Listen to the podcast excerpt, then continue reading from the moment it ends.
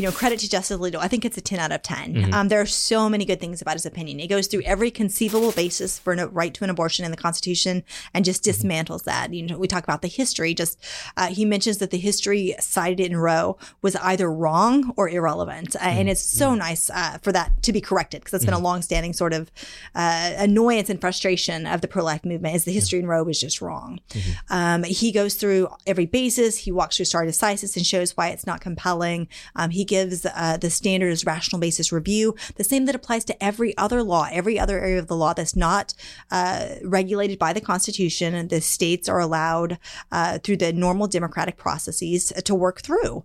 Um, and as Justice Ginsburg said, Roe halted that process by us- usurping uh, the judicial, or excuse me, the, the democratic role um, and arrogating that uh, to the judiciary.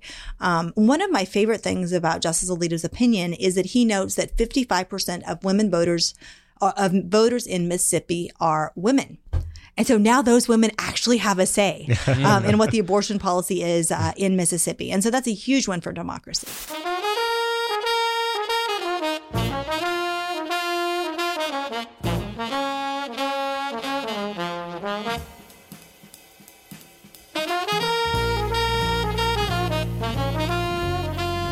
Howdy, everyone, and welcome back to Moment of Truth, the podcast of American Moment. My name is Saurabh Sharma. I'm the president of American Moment, and I'm joined by Nick Solheim, the COO of American Moment. And boy, do we have another special episode for you guys. I've started saying that we are the most unreasonably well guested podcast in Washington, and I stand by that because so true. we have a, a really, really special guest today. Um, I think the first long form interview she's done about this topic uh, we had on today Erin Hawley, uh, who is a senior counsel with the appellate team at Alliance Defending Freedom, intimately involved with uh, this Dobbs case and the overturning of Roe v. Wade. But before I get to the rest of that, as always, make sure to go to AmericanMoment.org. There you can find everything American Moment is working on to help train, uh, identify, credential, educate the next generation of conservative staff who share our priorities about strong families, a sovereign nation, and prosperity for all. Uh, we have tons of programs going at all times. Right now, our Fellowship for American Statecraft is going on, but if you'd like to apply for a future round of that, you can always um, uh, sign up for the interest list list. We have AM Fridays, which are intern trainings happening every Friday at the Monocle Restaurant. Um, you can uh, sign up at americanmoment.org slash am Fridays if you'd like to be getting the invitations for that. We have like 150, 160 people competing for just 70 spots every week. So it's a little bit of a rat race, but um, still worth uh, putting your, your hat in the ring and trying to get in. We uh, just wrapped, I think, week five of AM Fridays. And so we've got um, five more to go. So you can still hear from fantastic speakers like John Allen Gay, like David Goldman, um, like Zach Graves, and, and many others. People who've been a guest on this podcast, people who hopefully will be on this podcast at some point. Um, and you can uh, look at the backlog of this podcast. We have well over 60 episodes at this point, over 100 hours of incredible content with guests that have taken time out of their schedule to put together basically evergreen episodes that uh, are really worth uh, and worth it and stand up to the test of time. Um, if you're uh, a staffer for a member of Congress and you think your boss can handle the hour in the chair, then uh, then send them our way, and we'll uh, we'll we'll think about whether or not to um, to interview them too. We've had some fantastic interviews with uh, politicians lately, and so we're we're looking forward to doing more of that later this year. But enough with that. Today we had on Erin Morrow Hawley, who serves as the senior counsel to the appellate team at Alliance Defending Freedom. Before joining ADF, Hawley practiced appellate law at Kirkland and Ellis LLP, Bancroft LLP, King and Spalding LLP, all in Washington, D.C. Hawley has litigated extensively before the United States Supreme Court, as well as numerous federal courts of appeals and state courts of last resort. She has also worked at the Department of Justice, serving as counsel to Attorney General Michael Mukasey. As an academic, Hawley served as an associate professor of law at the University of Missouri, where she taught constitutional constitutional litigation, federal income tax, tax policy, and agricultural law. She also taught constitutional law as a senior fellow at the Kinder Institute for Constitutional Democracy. Her scholarship focuses primarily on federal courts and has been pu- published in numerous top journals. Hawley is a frequent commentator on legal issues. Her work has been quoted or featured in the Washington Post, U.S. News, USA Today, Fox News, the Washington Examiner, the Legal Times, and The Hill, among others. Has also written a book on motherhood entitled Living Beloved Lessons from My Little Ones about the Heart of God. Uh, Hawley is a former law clerk to U.S. Supreme Court Chief Justice John G. Roberts and Justice J. Harvie Wilkinson of the U.S. Court of Appeals for the Fourth Circuit. She received her bachelor's degree in animal science from Texas A&M University and her law degree from Yale Law School, where she served as a Coker Fellow in Constitutional Law on the Yale Law Journal. Uh, Hawley is an active member of the Missouri and District of Columbia bars and is admitted to practice before the U.S. Supreme Court and various federal courts of appeals. Her and her husband, Senator Josh Hawley, also have a fantastic podcast um, that they host together uh, about their family and life and um, uh, their faith and, and many other topics. Um, what do you think about all that, Nick? it was a really amazing episode. You know, I was listening to you read the bio, I realized we never came back to the animal science. I had like so many animal science Yeah. questions. Well, it was it was a Uh, touchy subject for me because she went to A and M, and I didn't want our burgeoning friendship to be damaged by that. Ah, okay. As a All right. Longhorn, you know, it was, it was it was very unfortunate. yeah, no, I think I think you know what's so impressive about Mrs. Hawley is you know you'll find a lot of politicians, spouses, um, men and women come to DC and they get these like sinecures. You know, I think most famously with Dr. Jill Biden, uh, who who you know teaches at what at some like community college or whatever. Um, and what's so amazing to me is she's kind of forged her own path here and has now been a part of certainly the the the biggest Supreme Court decision of our generation. Um, that is a that is a huge accomplishment, and they are. I've listened to their podcast, by the way. It's very good. I really like it. Um, they're just incredible people, and I feel honored to have had her on the show. Yeah, it was absolutely incredible. Uh, we'll go now to the episode. Uh, you guys uh, listen to every second of it. It's it's fascinating. Uh, she's a true professor. She's great at explaining these these really complicated concepts, and uh, we learned a lot, and we think you will too. We'll go now to Erin Hawley. Mrs. Hawley, thank you for coming on the podcast. Thanks so much for having me. We always like to hear how our guests got to the point where they are today, and uh, you're celebrating a lot of momentous victories over these last few weeks. But but tell us the story of of how you got to the point where you're involved in everything that you're involved in. So it really is one of those sort of God, only God could have done this. Yeah. Um, I grew up on a ranch in Northeast New Mexico and had always wanted to be a veterinarian. So went to Texas A&M, uh, obtained an animal science degree, and it turns out I'm squeamish. that would do it. yeah, so that does not bode well for being a veterinarian. Um, and I'd always been interested in the law. I think particularly growing up in uh, New Mexico, there are a lot of regulations that impact farmers and ranchers, and just seeing how those regulations are made, if it's at the administrative agency level or Congress, um, was really fascinating because they impacted people I knew deeply.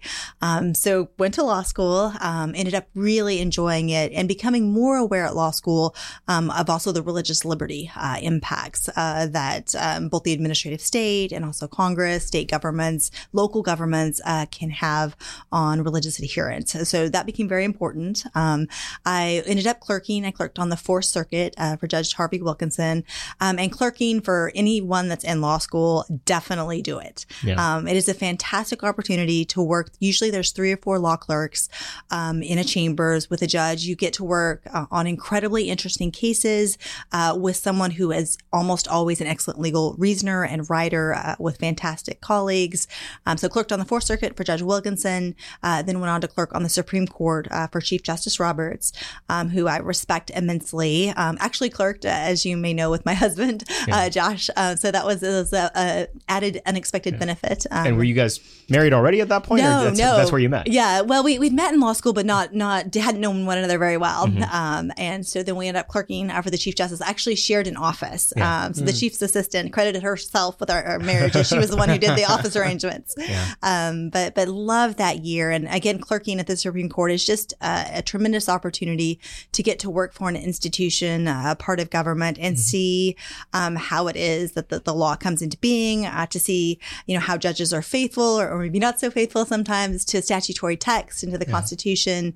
Um, and from there, went and worked for a number of different law firms. Um, I had the chance again to work with really um, just impressive attorneys and sort of an unsolicited career advice is just work for the best person you can. Yeah. Um, there's nothing like um, being able to learn from someone who's you know at the top of his or her profession.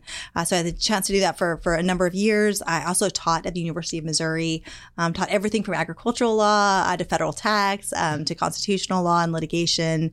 Um, and then um, while we were at the University of Missouri, my husband and I had two kiddos. So they're nine and seven now, two boys. Um, and then we've uh, split our time now between Northern Virginia uh, and Missouri. Um, had our third child. I'm still teaching some, uh, working at, at, a large law firm, and got to think, you know, what really matters? you know, I've only got so much time. I wanted to spend a lot of time with my family. So I've only have so much time to devote to uh, sort of litigation and what is it that I can be doing that will make a difference. Um, so ended up joining Alliance Defending Freedom had long been familiar uh, with their religious liberty work. I think they've won an outrageous number of cases at the Supreme Court on really important issues, and it's just uh, been amazing to be able to to help with those cases. Tell us a little bit more about what ADF does more broadly. I think if I were to put it in one sentence, like it is the white shoe law firm for social conservatives. Basically, it's and it's it's massive. But but what's the kind of scope of the work that they do, and and what mm-hmm. specifically were were you uh, working on while you were there? Absolutely. So Alliance Defending Freedom um, has been around for a long time, um, and as, as, you said, has sort of been the standard bearer for nonprofit law firms uh, that are defending religious liberty. They have a number of different teams. Um, they work a lot on school choice issues. They have a life team uh, that was really involved in the Dobbs case. I know we're going to talk about. Um, they have a legislative team um, that helps states out with pro-life or pro-school choice uh, legislation. Um, they uh, litigate a lot of conscience cases. they currently have the 303 creative case pending before the Supreme Court. And this is the case that involves um, a website designer, Lorie Smith. Um, and Lorie Smith is a committed Christian. Uh, she wants to make wedding websites, um, but wants to do so only consistent with her faith. And the state of Colorado actually told her, with the 10th Circuit agreeing, that if you are going to make a wedding website with your own creations, with your own designs, with your own words, you have to make it for same sex couples in addition uh, tradi- to traditional marriage. And so this, this idea of compelled speech, which is mm-hmm. something the Supreme Court has been really clear on, everyone has a right to, to their individual beliefs and also to speak um, in, consistent with those beliefs. So there's a lot of really important issues ADF has been involved in. Mm-hmm.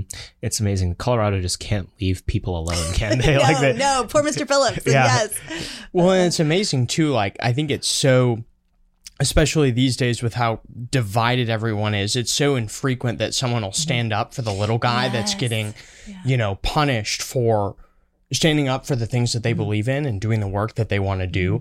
Mm-hmm. Um, it's really rare to have someone on your side. I don't know. It's yeah. kind of it's kind of refreshing. Well, and, and ADF is is not apologetic about who they're trying to defend either. I mean, the, there's a lot of law firms that would, you know, be squeamish about the fact, oh, we're defending Christians, we're defending social conservatives. No, no they, they they don't care, and that's why I've, I've, really enjoyed getting to know every single person I know over there.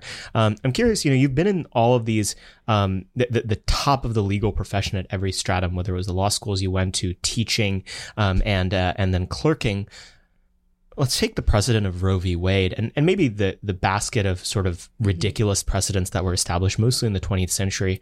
What is the law profession at the highest levels view of those cases? How, what, what role do those cases play in their imagination?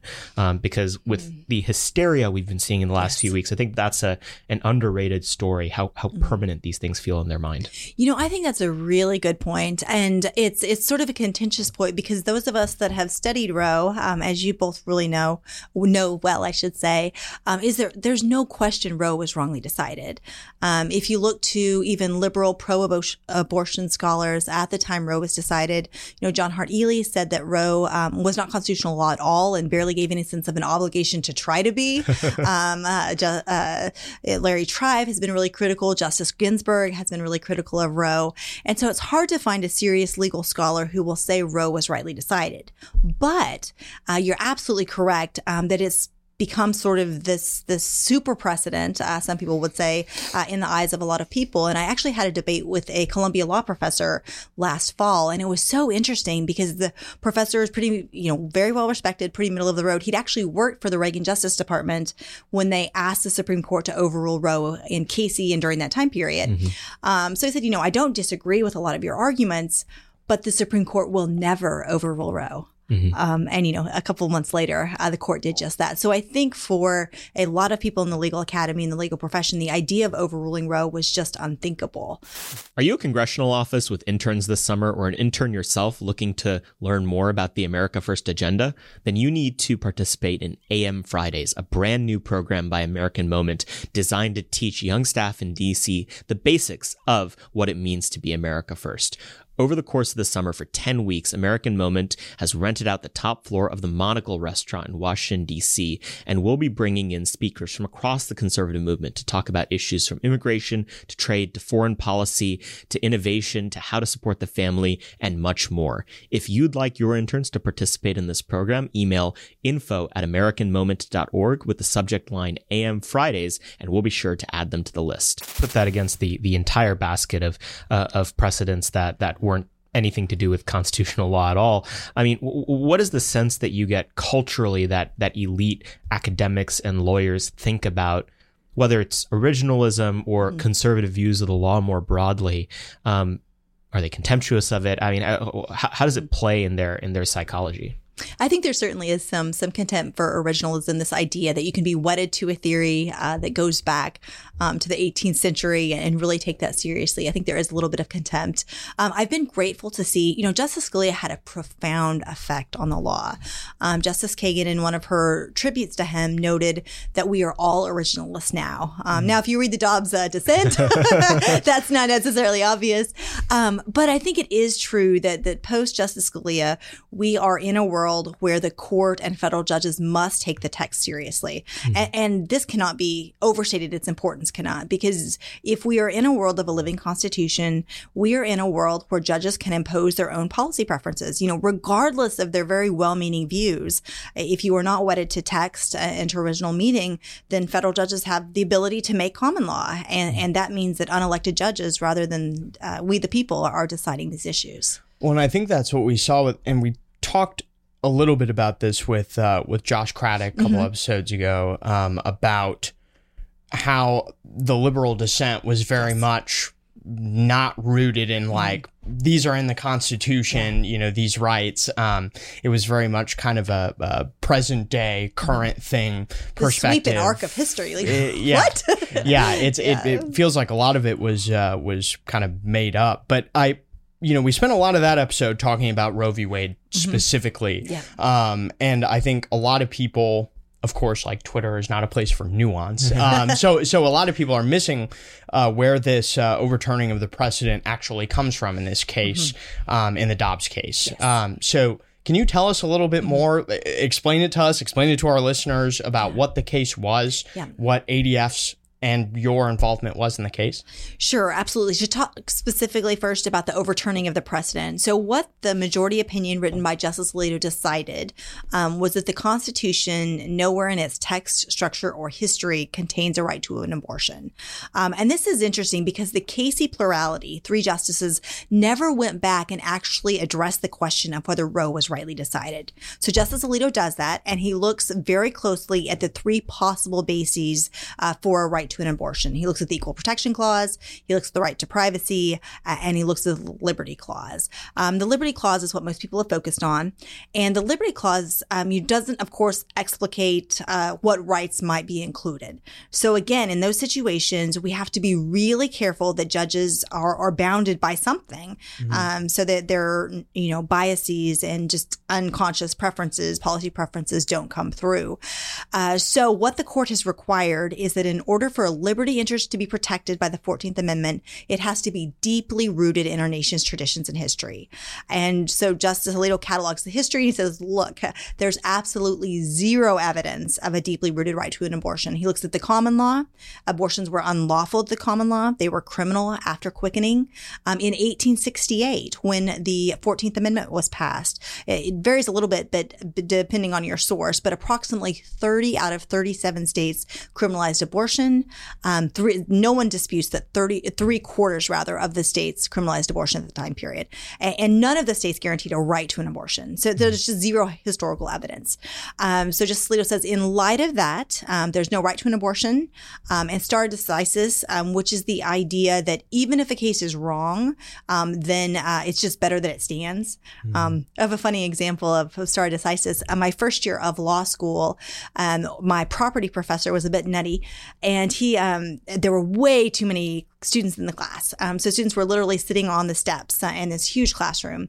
And so he comes in the first day and he didn't want any squabbling over seats. So he says, you each have a property right in your seat. he says, I don't care what you do. You can sell it. You can give it away. You can trade for notes. You can trade for pizza, uh, cold beer. Doesn't matter. Um, but, uh, we're not, you know, and, and his point was sort of the stare decisis point. Sometimes it's really good just that the law be settled. Um, and that way people can order their affairs. Um, and Justice Alito really uh, explained why that's not true in Roe.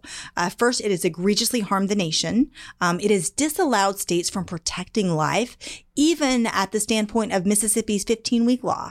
Um, babies at that point can open and close their hands. Uh, they have uh, eyes and eyelids. Uh, they can hiccup and they can quite likely feel pain. And yet the lower court said, nope, you can't protect them under Roe. Um, as Alito said, it's also damaged the democratic process. It's damaged the court.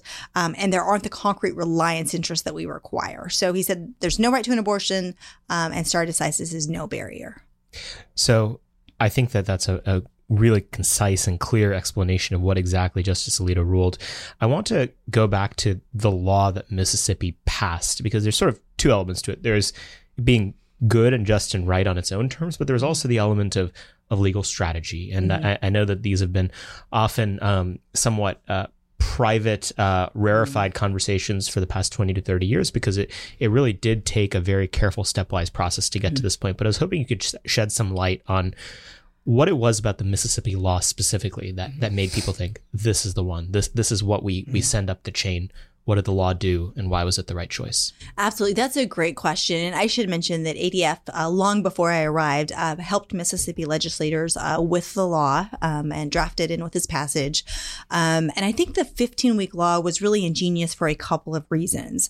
Um, at the time in 2018, when the law was passed, Justice Kennedy was on the court. Um, and Justice Kennedy um, had authored uh, the opinion in Gonzales versus Carhart or Carhart 2. And in that opinion, uh, the court had identified several interests uh, that states could legitimately consider um, when protecting life. Uh, so those three interests were were obviously the unborn life, uh, also the health of the mother, uh, and then third, the integrity of the medical profession. And so this 15 week law is really tailored to protect all three of those interests. Mm-hmm. Uh, first, as we've discussed, um, you know, at 15 weeks, uh, their babies have undertaken a tremendous amount of development. Mm-hmm. Um, and Gonzales, the court said that at 12 weeks, the baby has fully taken on the human form. Mm-hmm. Um, you can see that uh, in an ultrasound of a baby today. Um, the health and life of the mother, um, abortion risk increased dramatically um, between the eighth and 18th week of pregnancy uh, for women. So the Mississippi legislature noted those risks that increase with gestational age. Um, and then finally, most abortions at 15 weeks take place through a procedure called D&E abortion.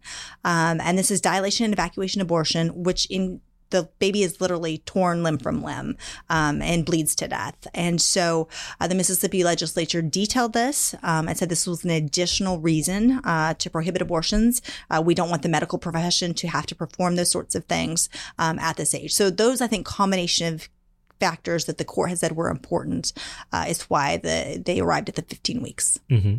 And so it was tailored to a court where where Anthony Kennedy was still on, and also Ruth Bader Ginsburg. Mm-hmm. And so in your mind, uh, would would we have gotten a similar decision as we did today if if the court had kept the composition it did at the time the law was drafted? Absolutely not. okay, um, that's that's fascinating. And so, what what happened? The the Mississippi law gets passed.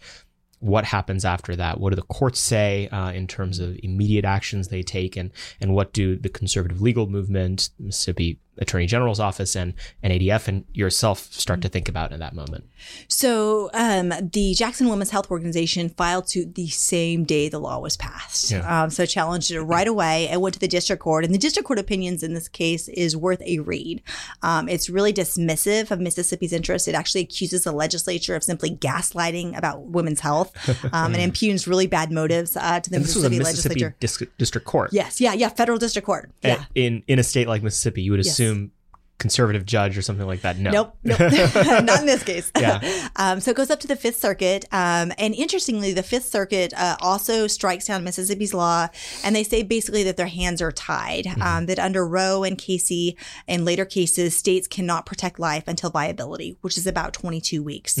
Um, so now, no matter what science says about a baby's development, no matter how compelling a state's interest in life or medical profession or health of the mother, you know, no dice until 22 weeks. Um, Judge Jim Ho writes a really good concurrence in which he says, you know, my hands are tied by Roe, um, but Roe was wrongly decided. Um, and then comes a really interesting part of the case. Um, the Mississippi uh, petitions for cert, um, which is uh, an ask of the Supreme Court to take the case and to review it. And the case sits on the docket for about a year. Um, which is really unheard of. It just kept getting rescheduled and rescheduled and rescheduled. And this would have been between what window of time? So it would have been, let's see, April of 2020, I believe, uh, through almost that next year. Okay. And in the meantime, uh, Justice Amy Coney Barrett um, is nominated and confirmed, um, which, as you suggested earlier, is a huge shift um, in views on abortion from Justice Ruth Bader Ginsburg um, to Justice Barrett. So after Justice Barrett is confirmed, uh, the court goes ahead and grants cert in the case, um, and that means that at least four justices voted to hear the case. Um, and one of the interesting issues in the case is that, um, you know, Justice Ginsburg was on the court uh, at the time period when Mississippi petitioned for certiorari and uh, asked the court to hear the case. And so Mississippi's cert petition pointed out um, both that Roe was wrong. Roe v. Wade was wrongly decided, um, and also that the 15 week law, you know, should be upheld regardless. Um, so sort of sort of two grounds there. Um, then the Supreme Court grants cert um, with Justice Barrett. So there's a real strategic decision to be made at that point by Mississippi. You know, do we sort of ask the court just to uphold our law, uh, just uphold Mississippi's 15 week law, or do we say, you know, we actually need to overrule Roe, Roe versus Wade? Yeah. And so uh, you guys, it seems like took the latter um, to to overturn Roe versus Wade. Walk me through. You know, you, you've said uh, the the the party that was bringing the suits against Mississippi was was the uh, Jackson Women's Health Organization. Um, Yeah. uh, you know, wh- when what's the other side of that coin? What what what are the entities that at that point are activated to defend Mississippi's law? How are others mm-hmm. able to help? What's the actual you know who's involved in bringing this case forward? Yeah. Absolutely. So there's a, a whole host of uh, interested pro-life organizations that served as amici in this case. Um, I think there were 81 amicus briefs on the pro-life Wow. side, which is amazing, the most ever, um, and also the first time that there have been more pro-life amicus briefs uh, than uh, pro-abortion briefs. So, so that was fantastic. And one of our uh, vice presidents, Brett Harvey, coordinated that effort. So, Yeah. so that was fantastic. Um, and then ADF has, as I mentioned, you know, been worked closely with Mississippi since the law was drafted and passed.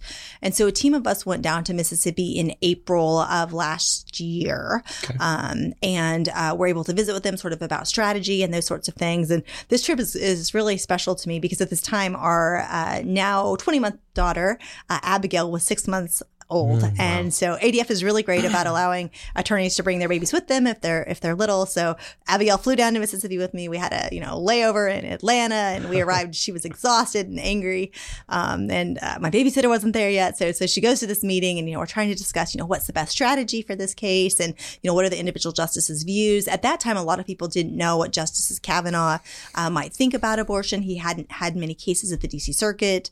Um, everyone knew judge justice i sh- should say barrett is pro-life personally um, but you know will she go all the way in roe was a big question. Um, so just thinking through all of those sorts of issues um, and abigail was was asleep uh, in her stroller until she wasn't. And she screamed really loudly. Um, but but there, there was also something really special and kind of tangible about the fact of having um, you know abigail with me um, at the time we're we're considering this case that might have the potential of overruling Roe versus Wade and allowing every state um, to protect Abby. And and I've said it before, but you know she's gorgeous, of course, Yeah. because I'm biased. Um, but you know, she's curly headed and round cheeked. Um, but at the same time, she's not any more precious or any more loved by God than any other baby. Um, and so this Dobbs decision had the potential at that point, and we, we've seen it today to allow states to protect every child. And and so that was was really neat to be there discussing Dobbs uh, with Mississippi uh, with Abigail. Yeah, it's a unique uh, sort of moment, right? Because you know some narrow, wonky admin law case. It's Yeah. very abstract. You don't Yeah. Mm-hmm. see it, and you know had to have been very personal for everyone involved. Yeah, this is one of the things that I told my wife. Let's see, it was last Friday. Has it only been a week? Yeah. Holy cow. Yes. Um, but uh, when I went home last Friday Mm-hmm. and talked with my wife about it, you know, she's uh 22 weeks along now, and I told her, I said, Mm-hmm. you know, I feel like, and we're also having a daughter, you know. I was like, I feel like, you know, when Jesus and John the Baptist were leaping for joy in the womb, Yes. like, and my wife started crying. I'm sorry for exposing you like this, but, um, you know, it's, it's really exciting to think about all the people that, um, my daughter will be friends Yes, with that, yes. that, um, you know, may not have existed otherwise. Mm-hmm. Um, I, I think something worth touching on, um, is the difference between um, the Mississippi law and laws in other states like Texas, I think is the other one that's most frequently talked about. What made the case in Mississippi so special? Like, why was it not the Texas case that was the one that went up to the Supreme Court? So the Texas case took place after Mississippi. So Mississippi had already granted cert um, in that case, and the the issue before the court in the Texas case was sort of a procedural one about you know can states direct certain litigation to state courts 1st uh, and that sort of thing. So the the challenge there, um, because of the way the law was structured, was actually to the procedure.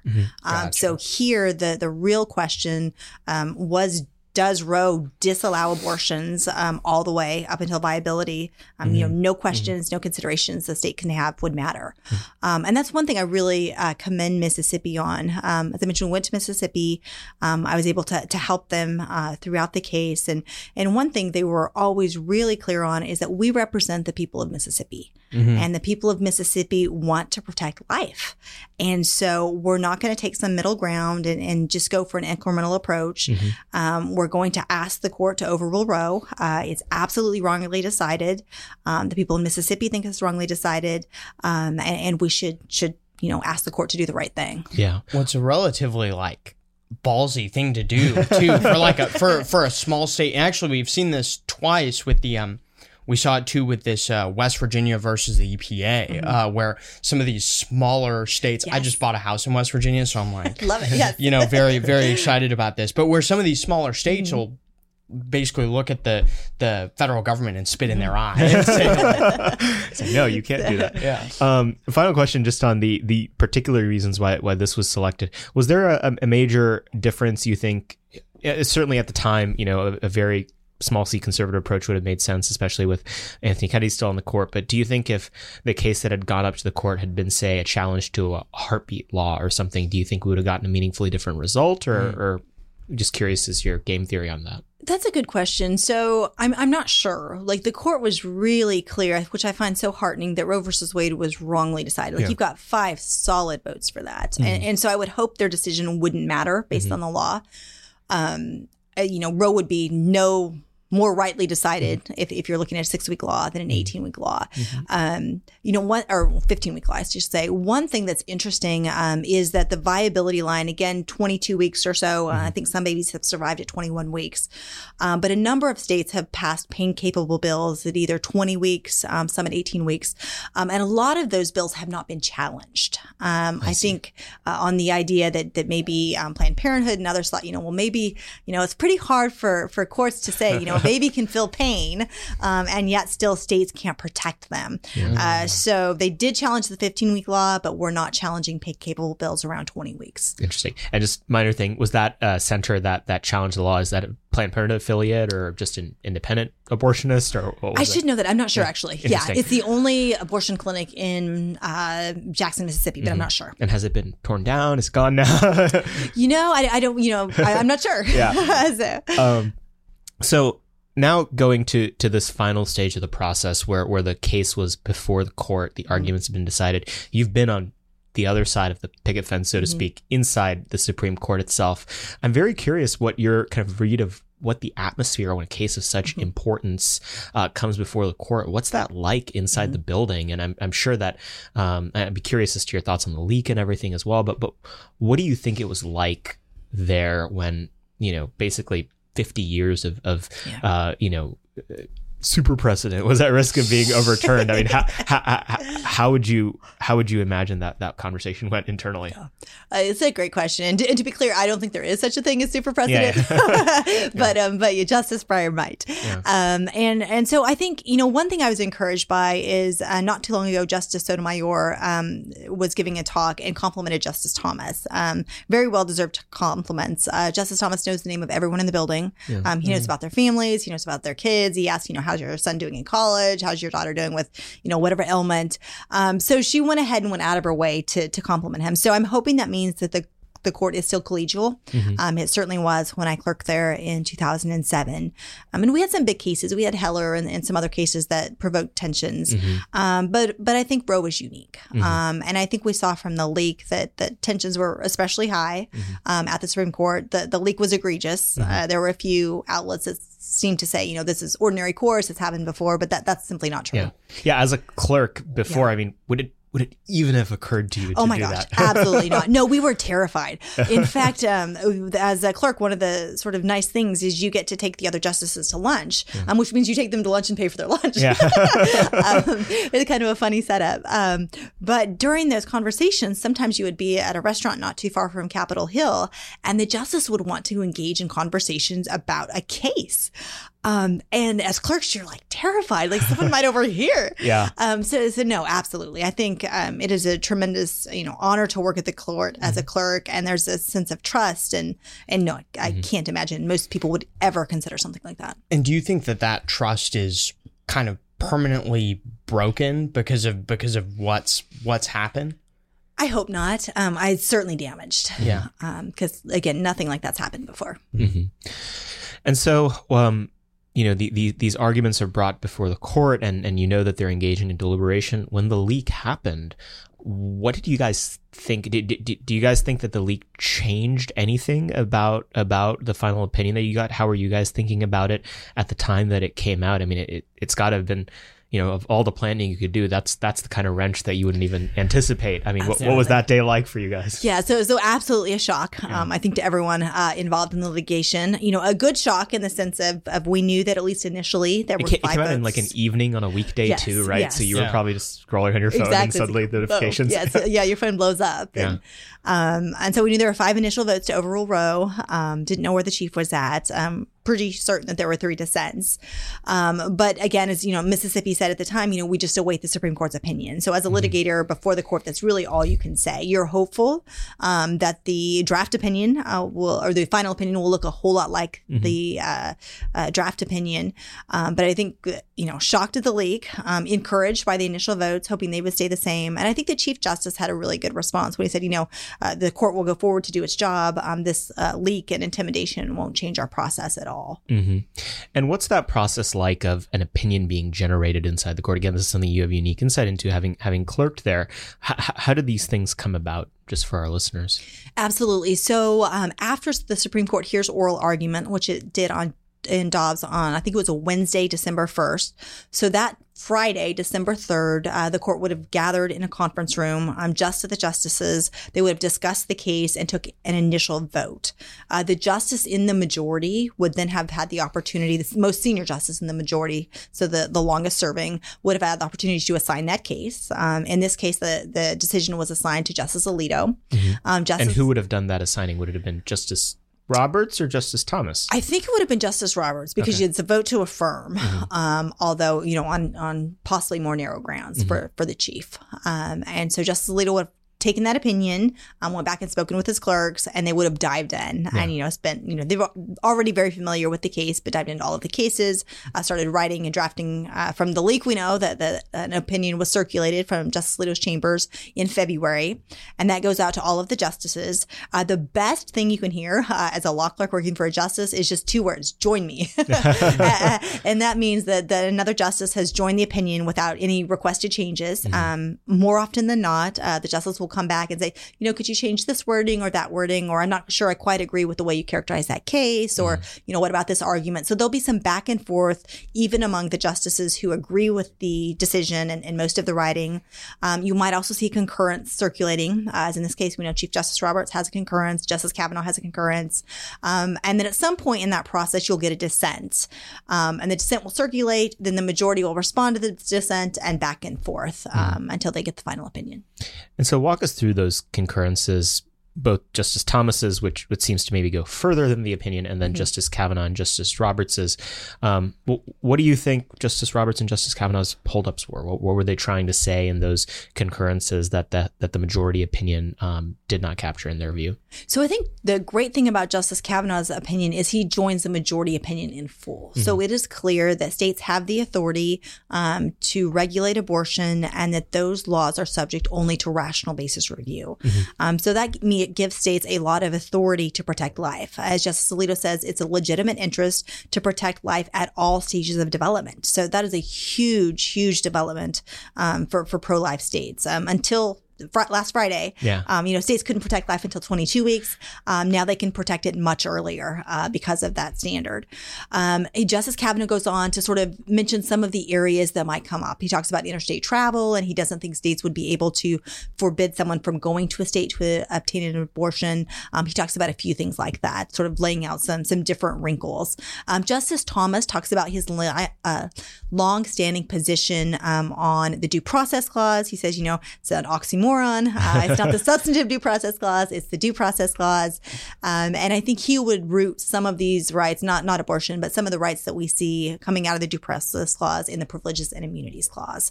Um, so he would sort of reconceptualize how it is the court goes about um, these sorts of inquiries um, as an original matter. And we saw a lot of belly aching about that in some of the other cases that he mentioned, like Obergefell. Sure. Um, how likely do you think something like that is? I mean, it, as far as I can recall, I don't think any other justices joined his concurrence. So, uh, how likely do you think something like that is? That, that's correct. No other justice joined uh, Justice Thomas concurrences and concurrence, and the majority was at pains. I think it's three or maybe even four times. Um, the the majority points out that abortion is different from all of those other cases. It's different than contraception. It's different than marriage, uh, for two reasons. Um, and first is that abortion takes the life of an innocent third party. Um, so there's no other uh, case, uh, no other right the Supreme Court has recognized that allows for the destruction of a human life. So the court says that again and again. Um, they also mention that the, you know the analysis is is was Roe rightly decided, um, and then what about stare decisis? And Alito points out that stare decisis might be different for those other cases as well. Interesting. In the range of possibilities with the court that we have now, um, of what the opinion could have been. I mean, there's a there's a world where a much narrower opinion, much like the Roberts concurrence, comes out. Is there a world where there was anything much better? Was this a nine out of 10, 10 out of ten? How, how, how have you thought about you know on the scale? I, I guess how well you guys did your job. yeah. So I really think, you know, credit to Justice Alito. I think it's a 10 out of 10. Um, there are so many good things about his opinion. It goes through every conceivable basis for a right to an abortion in the Constitution and just dismantles that. You know, we talk about the history. Just uh, he mentions that the history cited in Roe was either wrong or irrelevant, uh, and it's so nice uh, for that to be corrected because that's been a long-standing sort of uh, annoyance and frustration of the pro-life movement. Is the history in Roe was just wrong. Um, he goes through every basis. He walks through stare decisis and shows why it's not compelling. Um, he gives uh, the standard as rational basis review, the same that applies to every other law, every other area of the law that's not uh, regulated by the Constitution. And the states are allowed uh, through the normal democratic processes to work through. Um, and as Justice Ginsburg said, Roe halted that process by us- usurping uh, the judicial, or excuse me, the, the democratic role um, and arrogating that uh, to the judiciary. Um, one of my favorite things about Justice Alito's opinion is that he notes that 55% of women voters, uh, of voters in Mississippi are women. And so now those women actually have a say um, in what the abortion policy is uh, in Mississippi. And so that's a huge one for democracy. Yeah, absolutely. Um, what um, what do you think this opinion says about the the long history of of legwork done, I guess, by the conservative legal movement to to maybe right the the excesses of the Supreme Court in the late 20th century? Um, d- d- does it feel like this is the end of the beginning? Is it are we just getting started? I mean, how, how are you thinking about maybe that that grander timeline for for writing our jurisprudence? You know, I think there's a, just a huge thank you to, to so many people who've worked tirelessly, academics, um, but especially the people that have prayed mm-hmm. and marched and just, you know, told their state legislators we want to protect life over and over again, mm-hmm. um, even as federal courts struck down law after law after law. And so people, as you said, have been engaged in this effort for decades. Mm-hmm. Um, and there's also been a lot of legal groundwork. Um, mm-hmm. I mentioned that, that, you know, even Justice Kagan said we're all originalists now. Um, and it's this, it's, it's, it's a huge shift. If you go back to look at a constitutional decision written in the 1960s or the 1970s, sometimes the text of the Constitution may be mentioned in the last paragraph yeah. or, or, maybe not mm. at all. And so it is really democracy reinforcing uh, that the courts today look at the text first. They may mm. not always adhere to it, um, but at least under current doctrine, they're forced to confront that. Um, and as Justice Scalia said so capably, that means that we're governed uh, by our elected representatives and not my nine judges. Yeah.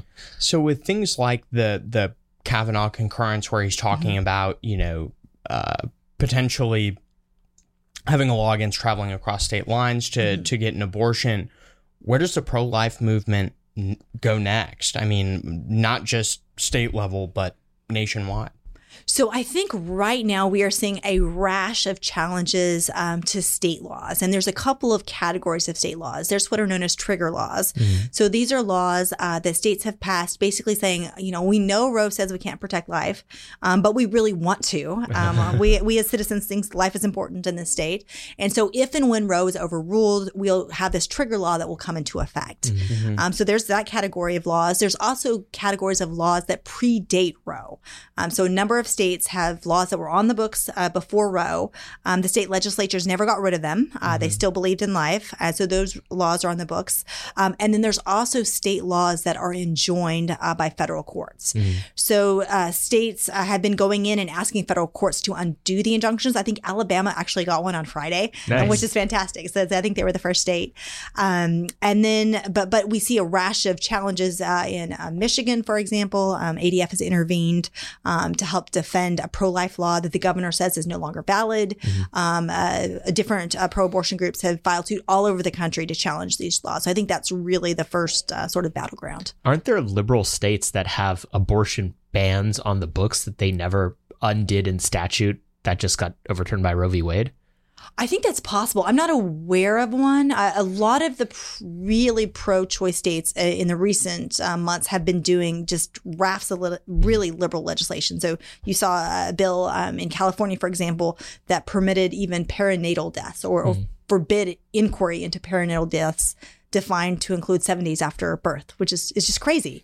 Um, so a number of the states have, have gone even further. Um, there mm-hmm. could still be, a, you know, a blue state out there with a, with a good law, but yeah. I'm not sure. And that was the point of the leak, yes. right? Is to give these states time, uh, especially so that it didn't become as much of an election issue, um, getting closer and closer to the general election, which is why it's such a horrific usurpation of the rule of law for for that leak to have happened. Um, how uh, are you thinking about the court's appetite for more litigation. I mean, it seems like hmm. Justice Kavanaugh wishes that another life related case never comes to the court again. Do you think that's hmm. accurate? I mean, do, do you think that there's going to be challenges all the way up to the Supreme Court on major life related legislation in the next couple of years? It's possible, you know, mm-hmm. some of these wrinkles, but it's also possible the courts of appeals could handle a lot of them. Mm-hmm. Um, I think if the court would have taken a middle ground, um, for example, and, and, adopted Chief Justice Roberts' reasonable opportunities to obtain an abortion, you know, what does that mean? Mm-hmm. Um, mm-hmm. um we we don't know. Mm-hmm. Um, so that case, or if an opinion like that, a case mm-hmm. would have ended up at the court um, in no time flat. So I think this case does the best or the Dobbs majority does the best job it can mm-hmm. of signaling like this is an issue for the states. Mm-hmm. Um, it's subject to rational basis review. That gives the states an awful lot of authority and ability to protect life. Mm-hmm. There may be some lower court judges who who protest and, and, and find ways to, to stop these laws, but but overall, um, you've got a lot of authority for the states. Mm-hmm. Uh, in the days after the opinion, uh, there were clips going around of AGs signing stuff. I think your home state uh, attorney general did Mm-hmm. did something. What, what what was going on there? What were they exactly doing? What was the, the role of the AGs that suddenly after the Roe decision? So a lot of it was trigger laws. Okay. Um, and so this idea being some states have requirements um, that the AG must certify that Roe in fact has been overruled, Mm-hmm. um, which it clearly was um, in the Dobbs decision. And so that starts the time period uh, in which the trigger law can be enforceable. So, what do you think uh, liberal forces in American life are going to to do next? I mean, do you think they're going to keep trying to take stabs at the Supreme Court? Do they recognize that that's sort of folly? I know a lot of them are talking about packing the court. What What do you think their next line of attack is going to be? Because for the first time, it feels like in sixty years they're on the back foot, and they are now in the position we were in fifty years ago. Well, it's it's really nice because those who are advocating for pro-abortion stances really now have to advocate against democracy, um, which is, is kind of a tough position to be in. Yeah. Um, so so I think that is just uh, you know a huge. Um, righting of a wrong. Uh, Roe took that out of Democratic hands. Uh, here we have it returned uh, to the states and to the people. Um, and you know, uh, this idea we've talked there, we've heard talk about, you know, the Biden recommended that the filibuster be done away with so that they could have uh, federally enforceable uh, abortion rights and those sorts of things. I, I don't think that that will fly either the filibuster um, or or federal abortion rights. the, the window of time that you were in law school, a clerk, and then teaching law was, I think, the, the period of time where originalism kind of became the thing that legal academy couldn't ignore anymore. How do you think, especially with this case that that is so central in the mind of, of, of, of the liberal jurists in America. How do you think this is going to change the culture of the way that constitutional law is taught in law schools? I, I took a mm-hmm. couple classes in undergrad that were basically identical to intro con law seminars, and it, it's very interesting this this weird position that that law professors have to take. I had a liberal law professor who, mm-hmm.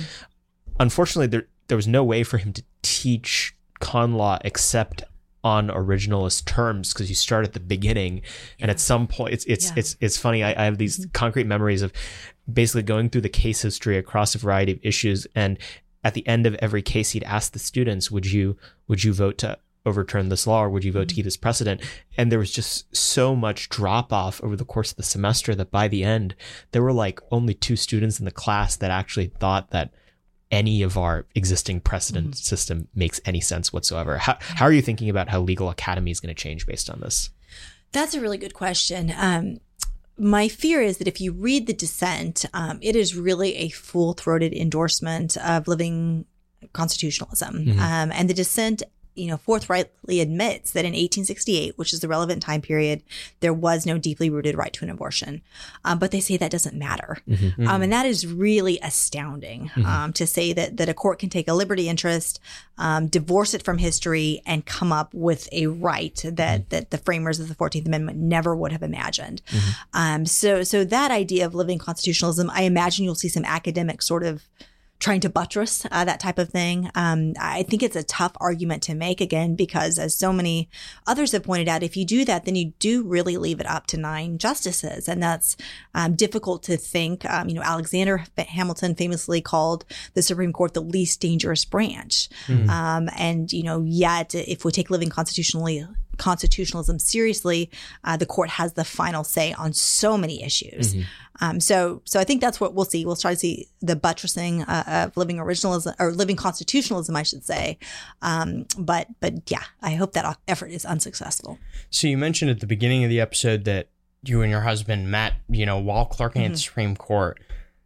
Did either of you at the time believe that, you know, within your lifetimes we would we would see this decision made? You know, there was certainly hope because you'd had great opinions by Justice Scalia. You'd had great opinions back in the day by Justice White. Um, you know, he called it a raw exercise of judicial power uh, that was quoted in Justice Alito's opinion. Um, you had, you know, Justice Scalia, Justice Thomas. Um, you certainly had some really heavyweight um, judicial and academics uh, pointing out Roe's flaws. Um, but it, it was, I think, um, sort of unthinkable. Um, but the places we went to law school and those sorts of things, the idea that Roe uh, might seriously be reconsidered, I think was unthinkable. Uh, what have you made of kind of what the left has been doing to the justices? Again, having been on the inside of that system before, it's just it's got to feel like such a new day and in in the norms of this country. What do you, what do you make of the intimidation going on? It's absolutely horrible uh, and it's illegal. Like Mhm. the the Justice Department should enforce the law, uh, which plainly prohibits uh, attempting to influence um, a pending case, which was clearly the case uh, before Dobbs was decided. Um, I remember um, Justice Souter used to, you know, walk over to a bakery um, from the court, and and it's unconscionable that justices can't do that nowadays without fearing uh, for their lives and safety to to protest at someone's home uh, with young children, like they just Justice Barrett. Um, it's really unconscionable and, and should be uh, is illegal, should be enforced. So I'm going to ask you to make some predictions. Uh, uh, what do you think the landscape of the legality of abortion looks like 2030? I mean, or Yeah. maybe maybe even shorter time horizon, five years from now. How do you think this is going to settle when states are actually given the chance, with the political climate we have right now, to to decide these things democratically? You know, I'm hopeful. We're we're already seeing some states are going to be really pro life, um, which is huge. Um, we're also going to see some states. Uh, a number of state courts have found state constitutional rights to an abortion, um, but like those, Florida is a good example. Those are based on the federal constitution. They, they decided um, on on the state constitution, but all the case law uh, is federal. Um, so those decisions will be reconsidered. Um, and So s- say a little bit more about Yes. that. Do they have like their equivalent to the Fourteenth Amendment, and it was interpreted similarly to the federal constitution, so now that needs to be wound back, or Yes, exactly. And in Florida in particular, it's a right to privacy. The, Okay. the Florida Constitution has a right to privacy, and they look to Roe and say that right to privacy includes um, a right to abortion. Um, but but they don't look actually at what the Florida Constitution means. Um, so I'm hopeful that that Constitution, as well as others, will be revisited. Um, so you'll see some states, um, some uh, you know state legislators that are allowed to protect life when those bad Supreme Court decisions uh, go to the wayside. I'm also hopeful, and this this may be more of a, of a stretch, but you know one of the things the Chief Justice mentioned in oral argument is that American abortion law under Roe uh, is less protective of life than all but a handful of countries in the world, and actually six. Um, and the United States is in the same company as China and North Korea in allowing abortions up until the moment before birth. Um, and some of these liberal states have passed laws in the last few months allowing that. Um, so my hope is that you know once maybe the political uh, dynamic of Roe, uh, you know, it's recognized that Roe is is overruled, mm-hmm. um, that even some of those liberal states will reconsider some of those policies and and decide that life deserves more protection. You mm-hmm. know, we should do like a man on the street thing. Like we should go out in front of the Supreme Court and ask people like, who do you think has laws like the United States on abortion, and mm-hmm. then just hold out the microphone. yeah, Or, I- sh- yeah, or show them an ultrasound. Like Yeah. it's amazing. There's a great brief um, in the Dobbs case, and it shows an ultrasound in 1973, and you know you really can't see much. smudges. Yeah. Yeah, and then they show an ultrasound today at 15 weeks, and the baby is clearly visible. Well, it's amazing. We had our first at 12, I think, 12 weeks. We found out really early on because my wife was extremely sick immediately. uh, so, Poor so thing. It's awful sometimes. yeah, so we knew pretty early on. Uh, and like showing it to, like, I remember the first time I showed it to you, like, people point at it and they're like, Yeah. oh, that's the head, that's the feet. Cool. you know, like, it's 12 weeks old. Yeah. And they're like, oh, yeah, I know exactly what that is. Yeah. Like, it looks like a Person, person. absolutely. Yeah. yeah yeah the, the technological side of this is is so interesting and i, and I think ultimately it's it's going to be the le- the leading indicator for where culture and law both go Mhm. is both as fetal viability the age of fetal viability just plummets as it will with medical technology as time goes on. As what is happening inside the womb becomes so much more clear i i, I think that th- this is one one area and there's not a ton where, where technology mm-hmm. truly just is mm-hmm. is going to be helpful for us. the veil of ignorance is so much of what the left has to mm-hmm. rely on in order to to have the laws that they do and it's why they get very upset when you explain what the abortion procedure is. It's why they get Mm. very upset when you describe what a baby uh, is like developmentally at very young ages. Um, I guess that's the the next layer to this is what do you think the the cultural sociological outlays of this are going to be? I mean, it's gonna it's gonna scramble a lot of the way that people just go about life in the United States in terms of how they interact with other sexes and you know the sexual revolution, all those elements to it. What's what's your predictions there? So, so I think the immediate effect um, of Roe will be that we'll have more babies who are born, Mhm. um, and I think that's a huge sort of rallying cry and responsibility for the pro-life movement. Mhm. Um, we've there's uh, thousands of pro-life centers currently um, that do a fantastic job, but we've got to go do even more. Um, there's one study from the Human Coalition that shows that uh, some 70, I think 75% of women uh, who t- end up having abortions say they would have chosen life or to parent if their circumstances would have been different. And we just have to change that. Um, we have to be a culture that promotes life um, when in the womb uh, and beyond and really come alongside these women.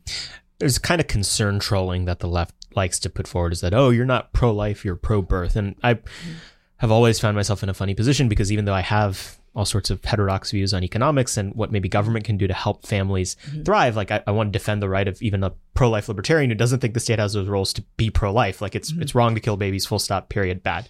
Um, But what do you think some of the next stages of the pro-life movement are in terms of creating an America that is more friendly to children? Obviously, the most extreme version of unfriendliness to children is killing them. Um, but but what do you think some of those next steps are that that you're excited to see the pro-life movement maybe start to refocus its attention when it's kind of done the cleanup and it's like okay we we've banned mm-hmm. abortion in this state. We have a thriving pregnancy resource center network mm-hmm. What else should they be working on Well, the pregnancy resource centers are going to be overwhelmed. Uh, so they're going to need more help, uh, more resources, more time. I love the quote. I think it's by Mother Teresa that says, you know, I can do what you can't and you can do what I can't. And so this idea that, that we all have something to contribute, uh, whether it's our time, whether it's volunteering, uh, whether it's financial resources. Um, I think churches have a huge part to play. They can start preschools. Um, the church we attend in Missouri has this great uh, preschool that's located in a lower income area and it's free. Um, it's just this this wonderful opportunity uh, for families uh, to have a, a great preschool um, that's provided by the church. Um, I you know I think we're going to need to see Texas has some great programs. It's a, both public and private. Um, they've got fathership initiatives, fathership classes. Um, they really encourage uh, the dads to take part in this as well as you know it takes two. Uh, And um, in addition, you know they've got educational programs for expecting moms. They've got job training programs for uh, expecting moms and really just this whole panoply of resources to come along. So, so I think, you know, churches uh, definitely have a role to play. The pro-life community definitely has a role to play as well as government. and looking at the uh, the future of you know social conservatives that are involved in the legal profession, what do you think some of the next fights on that front are? Because um, you know the pro life movement more broadly is going to have plenty to do, but for people who are lawyers with lawyerly things to do, what are the next couple of fights on the horizon? It looks like we have a court that's eager to impose sanity, or at least will do so if you drag them kicking and screaming. What are some of the other cases that you're hoping uh, the court takes a takes a look at? you know, I think just um, out of the the abortion context, we're going to see um, the administrative state um, sort of come into high gear already. HHS and Biden, President Biden, have suggested that there's a role for the federal administrative agencies to play um, in the abortion context, um, and so I, I think that's a huge question, both from a sort of normative perspective and then also as it applies to abortion. Um, there's this, this huge question as to whether administrative agencies should be making decisions, you know, imposing cap and trade on the country. Yeah. Um, in West Virginia versus EPA, the, the court said no. Um, that's a, the major question. If Congress is going to delegate that to an agency, and there's a big question as to whether they can. Yeah. Um, but if they're going to, they need to say so clearly, um, which they didn't do in West Virginia versus EPA. Um, arguably, the same thing with abortion. If you're going to, you know, say that the FDA can regulate abortion, uh, certainly we would think uh, that Congress would have to say so clearly. Uh, so I think those sorts of issues uh, are going to be sort of front and center. Um, the, the power of the administrative state, um, if there's some limits to what Congress can delegate, uh, those sorts of things uh, as well. Religious liberty issues. Um, uh, ADF uh, filed an amicus brief in a school choice case called Carson versus Makin, um, which was a huge win for school choice. And in that decision, um, the chief justice said that Maine, the state of Maine, it has a very rural school district, so a number of the public high schools uh, don't, or excuse me, a number of the school districts don't have public high schools. Um, so they say you can send your kid anywhere. You just can't send them to a religious school. Or at least a school that's too religious. Like you can be religious in name only, but you can't actually teach religion. Uh, so the Supreme Court said, no, that's discriminatory. Um, But the state of Maine doubled down. And the Attorney General issued an opinion and said, actually, you can't send them to a religious school if they have traditional views on marriage. Uh, so, so yeah, so so that, Now that- get to the rub. That's what they're Exactly. actually after. So, so they'll, those fights are on the horizon as well. Yeah.